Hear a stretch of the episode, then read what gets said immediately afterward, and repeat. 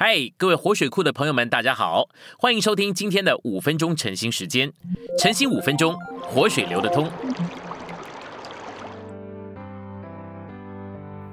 第五周周一，今天有两处的经节。第一处经节是以佛所书四章四到六节，一个身体和一位灵，正如你们蒙召，也是在一个盼望中蒙召的。一主，一信，一尽，一位众人的神与父。就是那超越众人、贯彻众人、也在众人之内的。第二处是约翰福音十七章十一节：“圣父啊，求你在你的名，就是你所赐给我的名里，保守他们，使他们成为一，像我们一样。”我们来到信息选读，在以弗所书四章四节，保罗告诉我们要保守那灵的一之后，他并没有说一个召会和一位灵，他乃是说一个身体和一位灵。召会可以是复数的，如在不同地方的众召会，但是身体绝对不可以是复数的。无论就着地方或者宇宙来看，身体都是一个。相对而言，召会就着宇宙来说是一个，就着地方来说却有许多。在身体里面，我们需要一；在召会里面，并在众召会之间，我们需要同心合意。同心合意是为着我们的实行。一主要的是为着实际，为着事实。在约翰十七章，主耶稣为这样的事实祷告，在五旬节那日，借着将他自己作为终极完成的纳灵浇灌下来，他就完成了他的祷告。那是一的实际，在完成一的实际之后，就需要有一的实行。当一得以实行时，这一就成为了同心合意。如果我们只有一作为实际，而没有现实实行的同心合意，我们所有的一就是客观而抽象的一，对于我们并不真实。如果我们要应用借着纳灵的浇灌而完成的一，我们就必须实行同心合意。我们中间如果没有同心合意的话，我们怎么能够说是有一呢？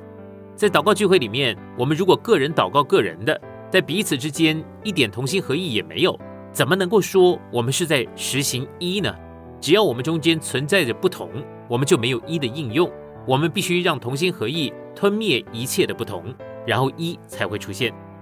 主没有教导我们关于一的事，在约翰十七章他为一祷告，但在马太福音十八章他引导我们实行同心合一。在第十九节，主说到两个人在地上和谐一致的在一起祷告，那是他在引导、训练、指引我们和谐一致的祷告，要试验我们是否在实行一，可以查看我们在祷告聚会中是否同心合一。当某些人祷告的时候，我们可能摇头表示不悦。而当另外一些人祷告的时候，我们可能点头表示同意。这种摇头跟点头是一个很强的证明，我们不是在实行一，因为我们没有同心合意。在地上，只要有两个人同心合意的祷告，他们的祷告必得答应。同心合意乃是一的实行和应用，而一乃是我们实行同心合意的基础。我们的同心合意绝对不可基于不同的种族和肤色。我们实行同心合意。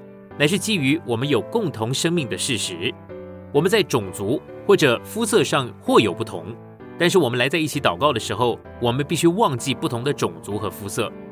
我们如果没有同样的认识、同样的意向、同样的目的和同样的目标，我们就不可能在一起同心合意的祷告。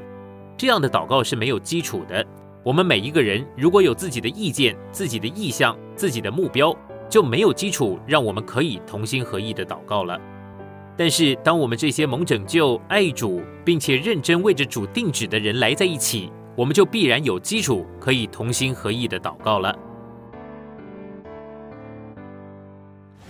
今天的晨兴时间，你有什么摸着或感动吗？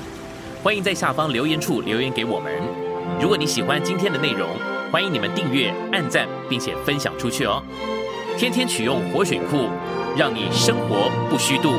我们下次再见。